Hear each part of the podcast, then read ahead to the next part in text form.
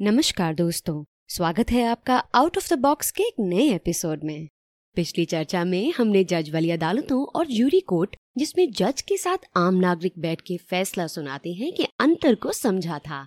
हमने जाना था कि कैसे भारत के जजों को अधिकतर खरीदना बहुत आसान है, जिससे भारत में अदालतों में न्याय कम और फैसलों की खरीद फरोख्त ज़्यादा होती है। हमने यह भी समझा था कि भारत में जजों की नियुक्ति जज करते हैं और जज के ऊपर आम नागरिक का कोई कंट्रोल ना होने की वजह से जजों की नज़र में भारत के आम नागरिक भेड़ बकरी से ज़्यादा कुछ नहीं। और क्योंकि हमारी अदालतें भ्रष्ट हैं, इसलिए बाकी के सरकारी विभागों में भी बेतहाशा भ्रष्टाचार गैर जवाबदेही है, जिसकी वजह से पूरे देश में सामान्य नागरिक को बहुत सी कठिनाइयों का सामना करना पड़ता है। अदालतों के भ्रष्टाचार और गैर जवाबदेही यानी जिसे इंग्लिश में कहते हैं अनअकाउंटेबिलिटी के वैसे तो बहुत सारे डायरेक्ट और इनडायरेक्ट नुकसान हैं, लेकिन एक डायरेक्ट नुकसान जो पूरे देश की अर्थव्यवस्था से संबंधित है, आज उसी की चर्चा करेंगे। ये नुकसान है जज वाली अदालतों की वजह से फैक्ट्री इंडस्ट्री व्यापार की उत्पादकता, यानी प्रोडक्टिविटी एंड एफिशिएंसी का घटना। तो इस बार हम चर्चा करेंगे कि किस तरह से भारत की अदालतें भारत के विकास में सबसे बड़ा रोड़ा बनी हुई हैं। दोस्तों, किसी देश का विकास तय होता है कि वहाँ के लोगों का जीवन स्तर कैसा है और जीवन स्तर सुधारने के लिए लोगों को बहुत से सामान की ज़रूरत होती है, जिससे उनका जीवन आसान हो जाए। जैसे घर, कपड़े, पौष्टिक भोजन, गाड़ियाँ, फ़ोन, फ्रिज, टीवी, बीमार पड़ने पे ज़रूरी दवाइयाँ, बच्चों के लिए स्कूल, सेना के लिए हथियार और भी बहुत सारी चीज़ें जीवन को आसान बनाने के लिए चाहिए होती हैं। अगर ये सभी चीज़ें देश के अंदर, देश के रहने वाले लोग बनाते हैं तो देश तरक्की करता है। अगर देश के अंदर, देश में रहने वाले लोग यह सब नहीं बना पाते और सिर्फ़ खेती, किसानी, सरकारी नौकरी और साबुन, शैम्पू, अचार, तेल आदि चीज़ें ही बना के ज़िंदगी काटते हैं तो ज़रूरी चीज़ें जैसे कि इलेक्ट्रॉनिक उपकरण और सेना के हथियार विदेशों से खरीदने पड़ते हैं, जिसकी बहुत बड़ी कीमत चुकानी पड़ती है। जिस वजह से देश के कुछ ही लोग इसका फ़ायदा ले पाते हैं। आज हम आईआईटी जैसे रिसर्च संस्थान से निकले हुए बड़े बड़े इंजीनियर्स साइंटिस्ट बिजनेसमैन को देख के खुश तो होते हैं, लेकिन उन्हीं आईआईटी को चलाने वाली किताबें लैब की मशीनें विदेशों से आती हैं। आज हम भारत की सेना पर पूरा विश्वास करते हैं कि वो हमें दुश्मनों से बचाएगी। लेकिन उसी सेना के अधिकतर हथियार विदेश से आते हैं। वो भी एंड यूज़र अग्रीमेंट के साथ। ऐसे ही, हम घर में मोबाइल टीवी बाइक कार आदि सभी चीज़ें सैमसंग एलजी फिलिप्स होंडा के इस्तेमाल करते हैं, जो सभी विदेशी हैं। इन सभी चीज़ों को खरीदने के लिए पैसा चाहिए। और क्योंकि यह सभी चीज़ें दूसरे देशों से आती हैं, इसलिए हमें कई गुना ज़्यादा कीमत चुकानी पड़ती है, जिस वजह से देश की करोड़ों लोगों की मेहनत से पैदा किया गेहूँ, चावल, दूध, अचार, मसाले विदेशों में बेचकर सिर्फ़ गिने चुने लोगों को ही सैमसंग होंडा एप्पल के प्रोडक्ट्स मिल पाते हैं।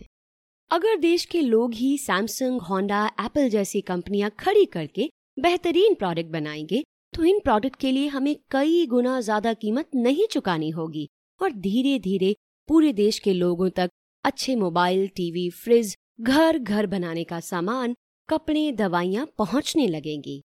अब पहला सवाल आपके दिमाग में यही आया होगा कि आखिर आज़ादी के सत्तर वर्ष बाद भी हम इतने सक्षम क्यों नहीं हैं कि अपनी ज़रूरत की सारी चीज़ें खुद बना सके अपने देश में? दोस्तों, किसी देश में किसी भी तरह के प्रोडक्ट को बनाने के लिए इंडस्ट्रीज़ फैक्ट्रीज चाहिए होती हैं। और फैक्ट्री आराम से लग सके, इसके लिए बहुत से पॉलिटिकल एलिमेंट्स जिम्मेदार होते हैं। लेकिन पाँच ऐसे पॉलिटिकल एलिमेंट्स की बात हम इस वीडियो और आने वाले वीडियोस में करेंगे, जो कि फैक्ट्रीज की प्रोडक्टिविटी और एफिशिएंसी को सबसे अधिक प्रभावित करते हैं। ये पाँच एलिमेंट्स हैं। पहला, अदालतें। दूसरा टैक्स सिस्टम तीसरा, ज़मीन के कानून। चौथा, सरकारी अधिकारियों और नेताओं की अकाउंटेबिलिटी यानी जवाबदेही। और पांचवा, देश में गणित और विज्ञान की शिक्षा का स्तर। इन पाँचों में से ज़्यादा जो चीज़ प्रभावित करती है, वो है अदालतें और जो सबसे कम प्रभावित करती हैं, वो है गणित और विज्ञान की शिक्षा। ये सुनने में शायद थोड़ा अजीब लगेगा कि गणित और विज्ञान की शिक्षा का स्तर क्यों अदालतों की तुलना में कम प्रभावी है? पर जब हम आगे एक एक एलिमेंट के डिस्कशन करेंगे तो आप ये बात आसानी से समझ जाएँगे। तो दोस्तों, इस पॉडकास्ट में हम चर्चा करेंगे कि किस तरह से अदालतों का करप्शन और गैर जवाबदेही देश में फैक्ट्री इंडस्ट्री व्यापार खोलना और चलाना बेहद कठिन बना देती है। क्योंकि यह एक लंबा विषय है, इसलिए बाकी के चार एलिमेंट्स के बारे में हम अगले पॉडकास्ट में चर्चा करेंगे। दोस्तों, ऐसा पाया गया है कि जिन देशों में अदालतें जजों के भरोसे चलती हैं, वहाँ के लोगों के लिए फैक्ट्री या व्यापार लगाना और चलाना बहुत ही मुश्किल होता है। उन देशों की तुलना में, जहाँ पर अदालतों में आम नागरिकों की जूरी बैठ के फैसला सुनाती है। ये बात सुनकर थोड़ा अचरज हुआ होगा ना? लेकिन ये ज़्यादा अचरज की बात उनके लिए है, जो किसी फैक्ट्री या व्यापार में नहीं है। यानी अगर आप किसी सरकारी या गैर सरकारी नौकरी में हैं, जिसमें आपको मंथली तनख्वाह यानी सैलरी मिल जाती है और नौकरी के बाद आप अपना सारा समय पेड मीडिया द्वारा बांटी जा रही समाचार को देखने में बिताते हैं तो आपके लिए यह समझना थोड़ा मुश्किल होगा कि कैसे जज वाली अदालतें भारत के फैक्ट्री मालिकों, व्यापारियों और सेल्फ एम्प्लॉयड लोगों का जीवन नर्क किए हुए हैं। लेकिन यहाँ फिर एक सवाल ये भी खड़ा होता है कि क्या इंडस्ट्री की कमी या इनएफिशिएंसी इतना बड़ा मुद्दा है जिसके लिए हम परेशान हो और अदालतों को सुधारने की चर्चा करें? यानी क्या देश में गरीबी, भुखमरी, बेरोजगारी, आतंकवाद, नक्सलवाद, सांप्रदायिक तनाव, किसान आत्महत्या आदि मुद्दे इतने गंभीर नहीं हैं कि पहले हम उनका समाधान ढूंढे और बाद में इंडस्ट्री, फैक्ट्री की हालत सुधारने के लिए प्रयत्न करें। तो इसके जवाब में हम अभी सिर्फ़ इतना ही कहना चाहेंगे कि गरीबी, भुखमरी, बेरोजगारी जैसे गंभीर मुद्दे भी इंडस्ट्री व्यवसाय की खराब हालत से ही जुड़े हुए हैं। इसे एक छोटे से उदाहरण से समझते हैं। आज भारत में लगभग तीन प्रतिशत सरकारी नौकरियों के पद हैं। मतलब अगर देश में सौ लोग नौकरी करते हैं तो उसमें से सिर्फ़ तीन के लिए ही सरकारी नौकरी मौजूद है। तो इस तरह से बाकी के सत्तानवे लोगों को प्राइवेट नौकरी या कोई व्यवसाय चालू करना ही पड़ेगा। अब अगर देश में फैक्ट्री खोलना और चलाना आसान होगा तो उन सत्तानवे लोगों को भी रोज़गार मिल जाएगा। अगर फैक्ट्री खोलना और चलाना मुश्किल होगा तो ज़ाहिर सी बात है, उन सत्तानवे लोगों में से बहुत से लोग बेरोजगार रह जाएँगे। इस तरह से बेरोजगारी बढ़ जाएगी, यानी अगर फैक्ट्री रहेगी तो लोगों को काम मिलेगा और बेरोजगारी घटेगी। और जब बेरोजगारी घटेगी तो गरीबी भी घटेगी। बहरहाल, अगर आप थोड़ा चिंतन करें तो पाएँगे कि आपकी पूरी ज़िंदगी किसी न किसी फैक्ट्री से निकले प्रोडक्ट के ज़रिए ही चल रही है। आपके मोबाइल फ़ोन से लेकर कार और दवाइयाँ तक किसी न किसी फैक्ट्री से ही आई हैं। सीधे शब्दों में कहें तो भारत की बदहाल फैक्ट्रियाँ ही भारत के अंदर गरीबी, भुखमरी, बेरोजगारी, नक्सलवाद, आत्महत्या आदि जैसे गंभीर समस्याओं की एक मूल जड़ हैं। तो चलिए अब सीधे मुद्दे पर आते हैं कि किस तरह से जज के भरोसे चलने वाली अदालतें देश में फैक्ट्री खोलने और चलाने वालों की ज़िंदगी दूभर करे हुए हैं। अब थोड़ा ध्यान से सुनिएगा। पहली वजह, अगर आप कोई फैक्ट्री चलाते हैं या खोलना चाहते हैं तो आपको सरकार की तरफ़ से बहुत सारे कागज़ एफिडेविट लाइसेंस आदि चाहिए होते हैं। फैक्ट्री खुलने के बाद भी आपको वर्ष में कई बार सरकारी अधिकारियों, कर्मचारियों से काम पड़ता रहता है। आपको तरह तरह के सरकारी विभागों में चक्कर लगाने ही पड़ते हैं। उदाहरण के लिए भारत में कई तरह के कानून हैं जिनका फैक्ट्री चलाने वालों को पालन करना पड़ता है। जैसे फैक्ट्री अधिनियम 1948, वस्तु एवं सेवा कर अधिनियम 2017, कर्मचारी राज्य बीमा अधिनियम 1948, मातृत्व लाभ अधिनियम 1961, आयकर अधिनियम 1961, ऐसे ही कर्मचारियों की भलाई के नाम पर 128 श्रम कानून लागू हैं। इसी तरह पर्यावरण की रक्षा के नाम पर दर्जनों कानून बने हुए हैं।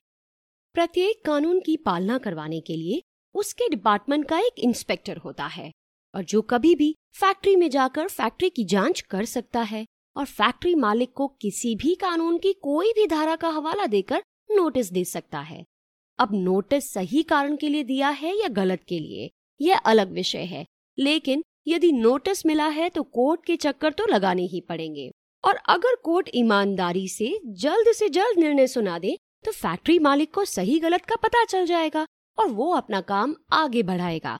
मतलब अगर फैक्ट्री मालिक की गलती है तो उसे फाइन भरना है, जो वो भर देगा। और अगर गलती नहीं है तो वो अपने काम पर वापस आ जाएगा। अब यहीं से शुरुआत होती है अदालतों के हस्तक्षेप की, यानी इंटरफेरेंस के। और जैसे कि हमने पिछली चर्चा में बताया था कि कैसे जज परमानेंट नौकरी पर होते हैं, और उनका चरित्र भी किसी साधारण रिश्वतखोर, पुलिस, क्लर्क या आईएएस अधिकारी की तरह ही होता है।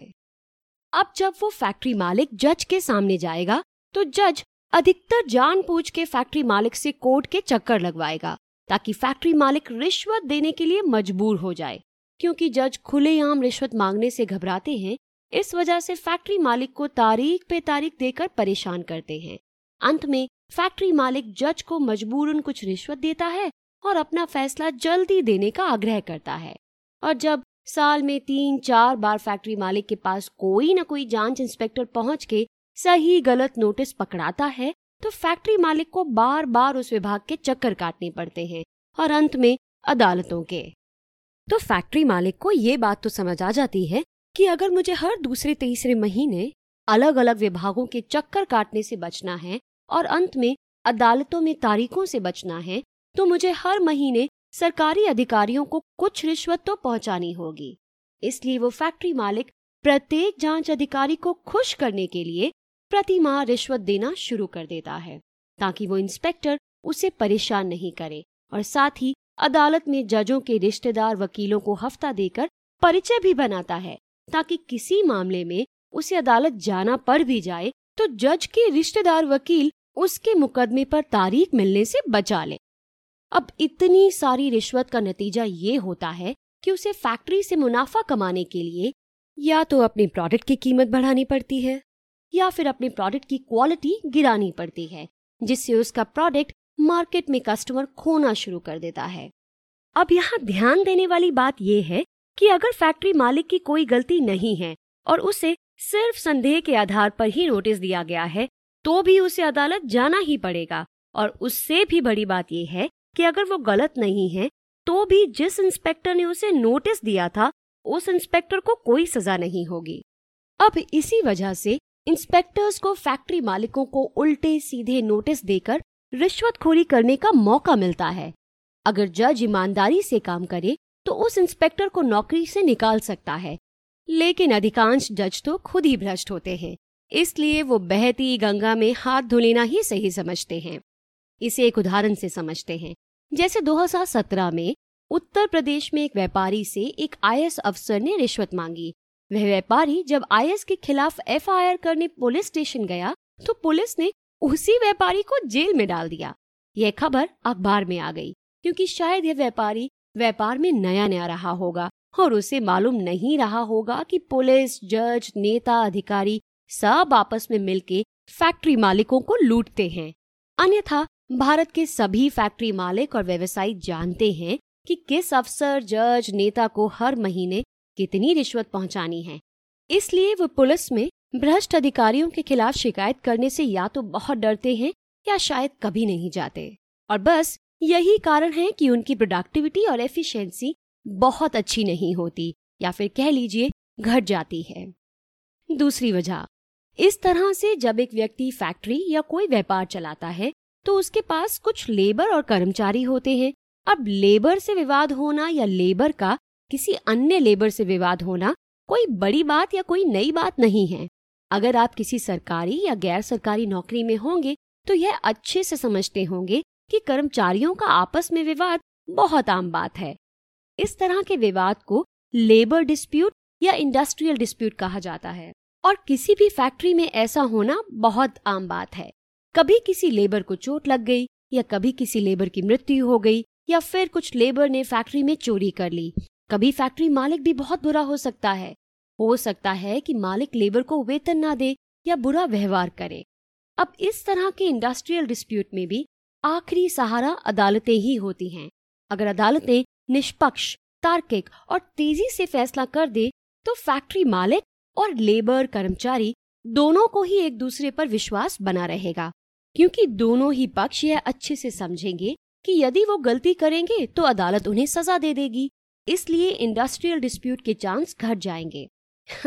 लेकिन अदालतें तो अक्सर खुद ही भ्रष्ट रहती हैं और रिश्वत के आधार पर निर्णय सुनाती हैं, जैसा कि भारत में अक्सर होता है। तो बुरे फैक्ट्री मालिक या बुरे लेबर कर्मचारी एक दूसरे का शोषण करने की हिम्मत रखते हैं। फैक्ट्री मालिक को हमेशा लेबर पर शक रहता है। और लेबर को हमेशा फैक्ट्री मालिक पर, क्योंकि दोनों जानते हैं कि सामने वाले ने अगर धोखा दिया तो उनकी मेहनत बेकार हो जाएगी। इस तरह से फैक्ट्री मालिक और लेबर अपने काम से ज़्यादा अपने खिलाफ धोखाधड़ी की चिंता में ही डूबे रहते हैं। ये दूसरा बड़ा कारण है भारत में फैक्ट्रीज के इनएफिशिएंट और अनप्रोडक्टिव होने का, जिसके लिए जज सिस्टम डायरेक्टली जिम्मेदार है। तीसरी वजह तीसरी वजह जिससे जज सिस्टम नुकसान करता है वो है कंपनियों की आपस में कंपटीशन इसमें बड़ी कंपनियाँ सरकारी अधिकारियों को रिश्वत देकर छोटी कंपनियों के मालिकों को सच्चे झूठे मामलों में अदालत में खिंचवाती हैं और जज को रिश्वत देकर छोटी कंपनियों के मालिकों को परेशान करके उनका व्यापार बंद करवाती हैं। इसको इस तरह भी समझ सकते हैं कि बड़ी कंपनी क्षेत्र के कमिश्नर को पहले करोड़ों रुपया देके खरीदेगी फिर कमिश्नर को टारगेट दिया जाएगा कि आपको इतनी छोटी फैक्ट्री बंद करवानी है। अब जब कमिश्नर फैक्ट्री में छापा डालेगा तो छोटी कंपनी के मालिक से रिश्वत नहीं लेगा, क्योंकि वो तो पहले से ही मोटी रकम बड़ी कंपनी से हड़प चुका है। वो सीधे सीधे छोटी कंपनी के फॉल्ट देखेगा और लंबा चौड़ा आरोप पत्र तैयार करके कोर्ट में घसीटेगा। कोर्ट जब तक फैसला नहीं देगा, तब तक फैक्ट्री पर स्टे आ जाएगा। अब फैक्ट्री मालिक यदि साल भर बाद केस जीत भी जाता है तो वो उसके किसी काम का नहीं, क्योंकि साल भर तक फैक्ट्री बंद रहने के कारण उसका पूरा रोटेशन टूट चुका होता है। और वो फैक्ट्री मालिक मार्केट से बाहर हो जाता है। तो दोस्तों आइए, अब समझते हैं कि कैसे जूरी कोर्ट जूरी अदालतें फैक्ट्री मालिकों को प्रोटेक्शन देती हैं, यानी उनके अधिकारों की रक्षा करती हैं, जिसकी वजह से फैक्ट्रीज की प्रोडक्टिविटी बढ़ती है। अगर हमारे देश में ज्यूरी कोर्ट कानून लागू हो जाता है तो किसी भी फैक्ट्री मालिक, व्यापारी आदि के खिलाफ कोई भी शिकायत पहले अदालत में ज्यूरी मंडल के सदस्यों के सामने रखी जाएगी। ज्यूरी मंडल शिकायत को पढ़ेगा और तय करेगा कि इस शिकायत में कितना दम है कि फैक्ट्री मालिक को अदालत में घसीटा जाए। पर अब समझने वाली बात यह है कि आमतौर पर ज्यूरी सदस्यों के सामने ऐसी शिकायतें बहुत कम आएँगी। जिनमें सरकारी अधिकारी जानबूझ के फैक्ट्री मालिकों को परेशान करना चाहते हों, क्योंकि सरकारी अधिकारियों को समझ आ जाएगा कि अगर उनकी शिकायत में सच्चाई नहीं होगी तो ज्यूरी उल्टा उन्हें भी सजा कर सकती है और हो सकता है वो उन्हें हमेशा के लिए नौकरी से भी निकाल दे। बहरहाल, अगर फैक्ट्री मालिक के खिलाफ शिकायत में सच्चाई होने का चांस होता भी है तो उसे ज्यूरी सदस्य फॉरवर्ड करते हैं और फैक्ट्री मालिक को अदालत में बुलाते हैं क्योंकि ज्यूरी सिर्फ़ एक मुकदमे को सुनने के लिए आती है और सुनवाई लगातार हर दिन चलती है, इसलिए फैक्ट्री मालिक को तारीख पे तारीख नहीं मिलती। ज्यूरी अदालतों में किसी भी मामले में जजमेंट दो, तीन दिन या फिर हफ़्ते भर में आ जाता है, जिस वजह से फैक्ट्री मालिक को कोर्ट के चक्कर नहीं लगाने पड़ते। अगर उसकी गलती होती है तो उसे अपना फाइन भर के अपने काम पर लौट जाने दिया जाता है, और अगर गलती नहीं होती तो सरकारी अधिकारी के खिलाफ भी जूरी कारण बताओ नोटिस जारी कर सकती है। अगर सरकारी अधिकारी की मंशा गलत पाई जाती है तो उसे जूरी नौकरी से भी निकाल सकती है, जिस वजह से सरकारी अधिकारी भ्रष्टाचार करने और फैक्ट्री मालिकों से रिश्वतखोरी करने से डरते हैं। यहाँ ध्यान देने वाली बात यह है कि जूरी अदालतें गलत तरीके से चार्ज करने वाले अधिकारियों को भी दंडित कर देती हैं, क्योंकि जूरी पैनल के आम सदस्य सोचते हैं कि फैक्ट्री मालिक काम का आदमी है। ये हमें, हमारे बच्चों को रोज़गार देता है। यदि इनको हमने बर्बाद किया तो उल्टा हमें ही नुकसान होगा। इसी तरह से इंडस्ट्रियल डिस्प्यूट में भी ज्यूरी बहुत तेज़ी से दूध का दूध और पानी का पानी करके फैक्ट्री मालिक और लेबर दोनों के बीच विश्वास कायम करती है, जिससे दोनों पक्ष एक दूसरे पर भरोसा करते हैं और मन लगा के काम करते हैं, जबकि जजों में इस तरीके की कोई सिंपति नहीं होती। क्योंकि जज तो परमानेंट नौकरी पर है। उसके लिए फैक्ट्री इंडस्ट्री जाए भाड़ में। उसको तो हर महीने अपनी सैलरी बिल्कुल टाइम पे मिल जाती है। इस तरह से जहाँ जूरी अदालतें होती हैं, वहाँ के फैक्ट्री मालिकों को सरकारी अधिकारियों से भय नहीं होता और साथ ही फैक्ट्री मालिक और लेबर में एक दूसरे पर विश्वास रहने की वजह से दोनों पक्ष सुरक्षित महसूस करते हैं और वो ज़्यादा अच्छे से काम कर पाते हैं। तो दोस्तों जिस देश में जूरी अदालतें होती हैं, उस देश में बहुत सी छोटी छोटी फैक्ट्रियाँ आपस में कंपटीशन करती हैं। इस कमर तोड़ कंपटीशन की वजह से नया इनोवेशन होता है और इस इनोवेशन की वजह से वे देश बेहतर उत्पाद बना पाते हैं। ये छोटी छोटी कंपनियाँ अपने बेहतर उत्पाद के कारण एक दिन विशाल भीमकाय कंपनियाँ बन जाती हैं, जिसे हम बहुराष्ट्रीय कंपनियाँ कहते हैं। आज एप्पल माइक्रोसॉफ्ट आईबीएम जैसी बड़ी बड़ी कंपनियाँ किसी समय कुछ दो तीन इंजीनियर्स के द्वारा शुरू की गई थी। यदि इनके शुरुआती दौर में ही वहाँ के इंस्पेक्टर या जजों ने रिश्वत खाकर इन्हें बंद करवा दिया होता तो क्या ये इतनी बड़ी कंपनियाँ कभी बन पाती? दोस्तों, हमने ऊपर जितनी बातें की हैं, उनके बारे में आपको भारत का पेड मीडिया कभी नहीं बताएगा। यह सब आपको अपने अनुभव और लॉजिक से ही समझना होगा। पेड मीडिया क्यों नहीं बताता? इसके कई कारण हैं, जिसकी चर्चा हम फिर कभी पेड मीडिया के ऊपर अलग से चर्चा करेंगे तो बताएँगे। फ़िलहाल के लिए, अगर आपको अभी तक बताई गई जानकारी की पुष्टि करनी हो तो आप केंट विश्वविद्यालय लंदन के पीएचडी छात्र अमृत अमीरप्पू द्वारा 2016 में लिखा गया article, justice delayed is development denied the effect of slow courts on economic outcomes in India. यानी न्याय में देर विकास से वंचित होना पढ़ सकते हैं, जिसका लिंक डिस्क्रिप्शन में मिल जाएगा। इस लेख में उन्होंने चर्चा की है कि भारत की अदालतें बहुत से पिछड़े देशों की तुलना में भी काफ़ी खराब स्थिति में हैं और इंडस्ट्रियल डिस्प्यूट में बहुत अन्याय और देरी होने के कारण भारत में फैक्ट्री खोलना और चलाना बहुत मुश्किल है। भारत में जजों का भ्रष्टाचार तो आम बात है, लेकिन जजों की कम संख्या अदालतों की धीमी गति की एक दूसरी बड़ी वजह भी है। आज चीन में दो लाख जज हैं। वहीं लगभग समान आबादी वाले भारत में केवल बाईस हज़ार के करीब करीब। हालाँकि कुछ जजों ने अदालतों पर अत्यधिक बोझ के कारण भ्रष्टाचार पर बोला भी है, जैसे 2016 में जस्टिस टी एस ठाकुर ने प्रधानमंत्री को संबोधित किया कि जजों की संख्या इक्कीस हज़ार से बढ़ाकर चालीस हज़ार की जाए। लेकिन यह सुझाव काफ़ी नहीं है, क्योंकि इससे जजों के भ्रष्टाचार में कोई कमी नहीं आएगी। हमारा मानना है कि भारत में जूरी कोड कानून लागू हो, जिससे भारत की अदालतें निष्पक्ष, तेज और लोकतांत्रिक निर्णय सुनाने लगेंगी। आज भारत में फैक्ट्रीज और इंडस्ट्रीज़ की हालत बहुत खराब है। हमारे घरों में इस्तेमाल होने वाला ज़्यादातर सामान हम या तो इम्पोर्ट कर रहे हैं या फिर विदेशी कंपनियाँ भारत में आकर निर्माण कर रही हैं, जिसे अर्थशास्त्र की भाषा में फॉरेन डायरेक्ट इन्वेस्टमेंट यानी एफडीआई कहते हैं। हम चाहे इम्पोर्ट करें या एफडीआई के ज़रिए प्रोडक्ट को अपने घरों में लेकर आए, नुकसान हमें कई तरीके से उठाने पड़ेंगे और जिसमें सबसे भारी नुकसान है रिपैट्रिएशन क्राइसिस का। रिपैट्रिएशन क्राइसिस का मतलब होता है हमारे द्वारा विदेशी कंपनियों का बनाया सामान खरीदने से फॉरेन करेंसी की कमी होना। रिपैट्रिएशन क्राइसिस के बारे में हम आपसे अगले पॉडकास्ट में चर्चा करेंगे, जिसमें हम बताएँगे कि कैसे एफडीआई की वजह से देश में रिपेट्रिएशन क्राइसिस खड़ी हो सकती है और हमें क्या क्या नुकसान उठाना पड़ेगा। तो दोस्तों, आज के इस एपिसोड में इतना ही। हमें आपके कमेंट्स और रिव्यूज़ का बेसब्री से इंतज़ार रहेगा। तो बने रहिए हमारे साथ और सुनते रहिए आउट ऑफ़ द बॉक्स